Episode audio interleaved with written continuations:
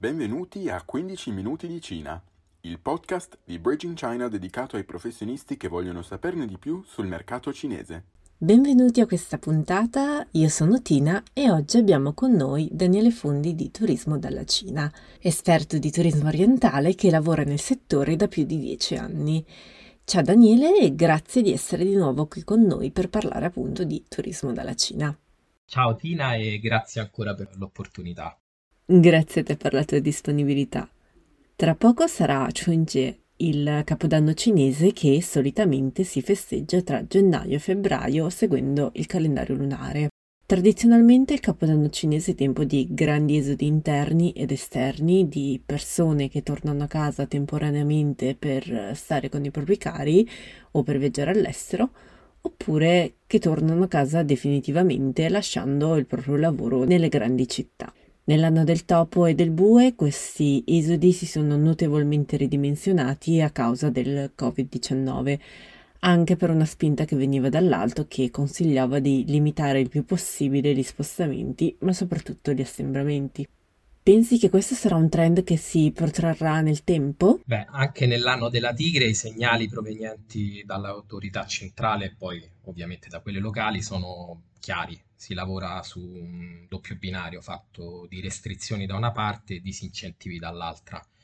Alcune municipalità, mi viene in mente Ningbo e Fei, hanno introdotto appunto un vero e proprio sistema di incentivi con delle Hongbao premio riservate ai lavoratori immigrati che decidano di, di, non tornare a casa appunto dalle famiglie per il capodanno, che sono tanti, sono tanti gli immigrati nelle grandi città che provengono dalla campagna. Per quel che concerne questi incentivi non parliamo di grosse cifre, eh? um, 200 yuan o giù di lì, che però butta via, considerando che spostarsi, viste le restrizioni, diventa ormai un incubo, fatto di quarantene, tamponi molti preferiscono intascarsi la mancetta e starsene a casa. E questo sul lungo termine segnerà le abitudini, mm, ho, ho idea. Con la politica di contenimento della pandemia portata avanti da Pechino, che è poi quella dello zero Covid, che, che, che, alla fine si concretizza in una chiusura completa all'esterno, un controllo capillare, contenimento drastico all'interno, anche di fronte a numeri di contagiati che a noi paiono risibili, eh, chiudono tutto con 5 contagiati. Eh, quindi sarà inevitabile assistere a una riduzione degli esodi ai quali eravamo abituati in passato, sicuramente per quest'anno, con ogni probabilità anche per il prossimo. E, ehm, e dopo, dopo la pandemia, che cosa accadrà? Mi chiedi. Eh, è difficile fare delle previsioni su questo scenario che poi è vagheggiato, che non sappiamo bene cosa sarà, quando sarà. Una cosa penso sia sicura, non si tornerà semplicemente indietro, nel senso le abitudini sono profondamente mutate. A mio parere, per forza di cose è avvenuto un cambiamento a livello psicologico, in Cina come da noi. Eh. La normalità ha assunto altri parametri rispetto a prima. Un esempio che mi viene in mente è quello del distanziamento fisico, che ormai credo sia un, un elemento che è stato interiorizzato da molti di noi. L'estrema vicinanza dà più fastidio di prima vedi sui mezzi pubblici, anche quando hanno eliminato l'obbligo di sedersi un sedile sì, un sedile no, si continua a star seduti in quel modo. Quindi nel futuro non vuol dire che non ci saranno più assembramenti, quando questi saranno inevitabili, però a livello inconscio li avvertiremo come sbagliati, quindi cercheremo di rifuggerli. E la cosa andrà avanti per un po' prima di riabituarsi, e questo accadrà anche in Cina. La situazione attuale avrà il suo strascico, a mio parere, per forza di cose, non può essere altrimenti. Una cosa che volevo segnalare rispetto al mood di questi cinesi che sono confinati nelle loro città e non possono viaggiare all'estero e neanche fare viaggi interprovinciali, in realtà un cambiamento di mood verso il viaggio all'estero. Definirei un'attitudine più spregiudicata verso quest'ultimo. Se andiamo a riprendere i report dello scorso anno, fine 2020, metà del 2021, i cinesi ai quali si chiedeva quali fossero le condizioni per tornare a viaggiare all'estero rispondevano, per la stragrande maggioranza percentuali bulgare, che lo avrebbero fatto solo se nel paese di destinazione non ci fossero più stati contagiati da Covid. Quindi si allineavano con la politica zero Covid eh, del governo centrale. Ora invece l'attitudine è diversa, potremmo riassumerla con un va bene tutto, ma ora anche basta, nel senso l'unica discriminante ora è la restrizione al viaggio. Per farla semplice, la maggioranza degli intervistati, non, non percentuali bulgare, un, l'ultimo report che ho letto che è stato fatto per TTG Asia parlava del 55%, che è comunque la maggioranza, ha risposto che quando tornerai a viaggiare, appena mi danno la possibilità di viaggiare, ah. senza farsi problemi sulla situazione sanitaria del paese di destinazione, mm-hmm. che quindi è una componente che è passata in secondo piano. Il vero ostacolo rimangono le restrizioni. Ci si è abituati, diciamo così, e ci si è anche in qualche modo stufati di essere bloccati è incoraggiante come cambiamento di mood. Poi vedremo se e quando avranno la possibilità di dar sfogo alle loro pulsioni.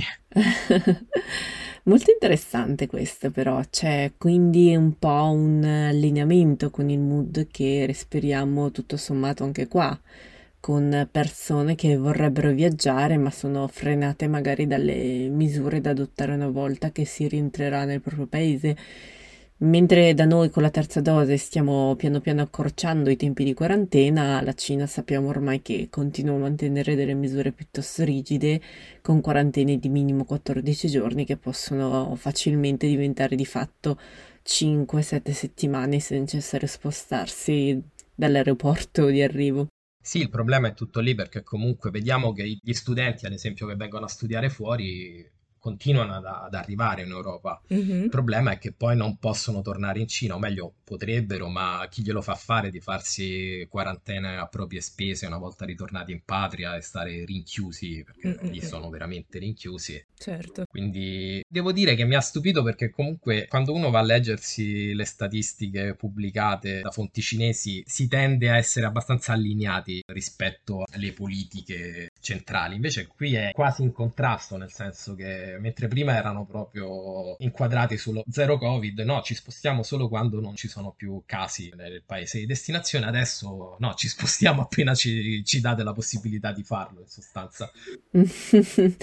Comprensibile dopo tutto. Un'ultima domanda. Quest'anno è finalmente l'anno della cultura e del turismo Italia-Cina, che doveva essere già nel 2020, ma a causa di forze maggiori è stato rimandato fino a quest'anno. A tal proposito, c'è qualche iniziativa bilaterale interessante, qualche collaborazione per quest'anno Turismo Italia-Cina? E um, hai qualche consiglio poi in termini di marketing e promozione per le città italiane, specialmente quelle che sono già gemellate con una città cinese, per sfruttare al meglio questa occasione e avere un ritorno da quest'anno speciale? Eh, mi viene da sorridere perché siamo stati proprio sfortunati e l'abbiamo rimandato. Eh sì, cavolo. L'abbiamo rimandato e comunque lo terremo in un anno morto per il turismo cinese in Italia. Innanzitutto vedo che hanno deciso di incentrarlo più sulla cultura proprio per questi motivi. Quindi le iniziative sono sottotono rispetto a quelle che si prefiguravano per il 2020. Io penso al TTG del 2019 dove avevano invitato fior di esperti sul turismo cinese che quest'anno non hanno invitato nessuno e non hanno neanche citato il fatto che fosse l'anno della cultura e del turismo cinese in Italia. Quindi dubito che vedremo il Colosseo con la bandiera cinese proiettata sopra come è stato in passato. Secondo quanto dichiarato dalle parti, assisteremo a un misto di eventi online ed offline, così hanno detto, il che dà le dimensioni eh, del, de, de, degli eventi, ma per forza di cose, insomma, gli spostamenti sono limitati e saranno orientati verso la celebrazione e l'incentivare la collaborazione tra i due paesi. C'è da dire che in realtà la collaborazione si è fatta più salda, almeno a livello economico nell'ultimo anno, perché nel 2021 c'è stato, se non sbaglio, un 20% in più di esportazioni verso la Cina da parte dell'Italia. Questo rispetto al 2019, eh, non rispetto al 2020. Quindi i legami economici si sono rafforzati negli ultimi tempi. Per quanto riguarda le iniziative, il tema centrale della prima parte delle iniziative che faranno sarà quello del passaggio di, di testimone tra Pechino e Milano Cortina qualche giorno fa, se non sbaglio l'11 gennaio, hanno inaugurato una mostra tematica proprio sulle Olimpiadi invernali, in contemporanea a Milano e Pechino. Come dicevo, le iniziative sono più incentrate sull'elemento culturale, ma alla fine è funzionale alla promozione ed a suscitare interesse nei confronti del nostro paese. Un'altra mostra che è stata confermata da parte italiana in Cina è quella di Tota Italia, che è una mostra sull'Italia pre-romana e romana è una mostra interessante, eh? stata, era a Roma fino a quest'estate, ma un po' di nicchia in realtà, cioè non è che mandiamo il David che avrebbe suscitato molto più interesse, però è una, una, bella mostra che si spera riscuoterà un po' di successo in Cina, mentre da parte cinese ci mandano al solito qualche statua dei soldati di terracotta di Xi'an, che comunque è una buona occasione per andarsi, andarsi a visitare la mostra e andarle a vedere per chi non l'abbia fatto in passato comunque il filo conduttore culturale è quello di insistere sui collegamenti esistenti tra Cina e Italia, evidenziando gli elementi in comune tra quelle che sono le due più grandi civiltà mondiali, quella che incarna la civiltà occidentale, l'Italia, e quella orientale, la Cina. L'epopea è sempre questa, quella che viene descritta quando si rapportano Italia e Cina. Al netto delle iniziative istituzionali, credo che la promozione turistica, soprattutto adesso, non possa prescindere dall'elemento online ancor più in un mondo bloccato come quello attuale, appunto. Gli accordi bilaterali hanno la loro importanza, ma per quel che concerne il settore turistico l'hanno meno, meno che in passato e meno che in altri settori economici.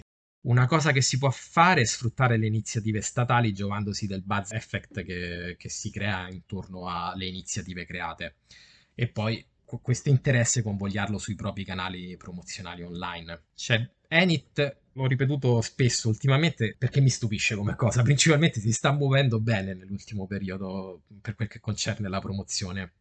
Oltre ad essere presente su tutti i social cinesi ormai, ma non presente basta, presente in modo attivo, eh, ultimamente ha attivato una piattaforma di promozione tramite Ctrip, ha scelto Ctrip come hub della promozione della destinazione Italia, ha fatto bene perché comunque è la principale OTA cinese. E ho visto ultimamente continuano le live degli influencer di riferimento di Enit su C-Trip. L'ultima che ho visto c'erano i soliti due, perché i due influencer che abbiamo scelto sono un ragazzo italiano, etnicamente italiano, poi è, è, più cinese che italiano, e una influencer cinese che fanno appunto le live streaming. L'ultima era di promozione proprio degli sport invernali, quindi delle destinazioni come Cortina, Madonna di Campiglio per inciso, a me non è che impressionano particolarmente loro, a me non fanno impazzire le live, però non sono io il target. L'importante è che piace il target, insomma. Eh, evidentemente ai, ai, cinesi piace e stanno facendo un buon lavoro, appunto. Mm, anzi, vi invito ad andarvelo a guardare una delle live sull'app di C-Trip, potete ancora vederle, insomma che sono un'alternanza di cabaret di questi due ragazzi e immagini delle località sciistiche italiane, almeno l'ultima live ma ne stanno facendo diverse appunto. Su C-Trip siamo la principale destinazione ormai, siamo quelli che hanno investito di più. Bene allora. Sì, aiutano a mantenere alto l'interesse perché ovviamente adesso non è che vanno a prenotare hotel o quant'altro, mantengono alto l'interesse verso la nostra destinazione, è una destinazione che prima o poi i turisti cinesi torneranno a visitare, almeno si spera. Speriamo molto presto. Io ti ringrazio molto Daniele per essere stato ancora con noi, sempre molto interessante e stimolante parlare con te. Ci aggiorneremo poi senz'altro durante l'anno per monitorare appunto l'anno della cultura e del turismo Italia-Cina. Sì, magari avremo anche notizie più piacevoli, chissà. Speriamo in bene, teniamo le dita incrociate. Concluderei qua questa prima parte di questa puntata con Daniele, ma ci sentiamo settimana prossima per la seconda parte per un paio di altre domande sul turismo cinese. Ringrazio ancora Daniele per la sua disponibilità e colgo l'occasione anche per ringraziare gli ascoltatori che ci seguono con costanza e approfitto per ricordare e informare chi non ci segue su Instagram che a proposito di Chuanjie, anche quest'anno abbiamo organizzato il Chuanjie Party in collaborazione con China Communication un evento di beneficenza con una ricca programmazione per tutti gli amanti di cultura, cucina, film cinesi e di Cina in generale. L'importo che raccoglieremo andrà tutto in beneficenza. Per tutte le informazioni trovate il link alla raccolta fondi nel link in bio del nostro profilo Instagram Bridge in China. Ci sentiamo settimana prossima. 再见。再见。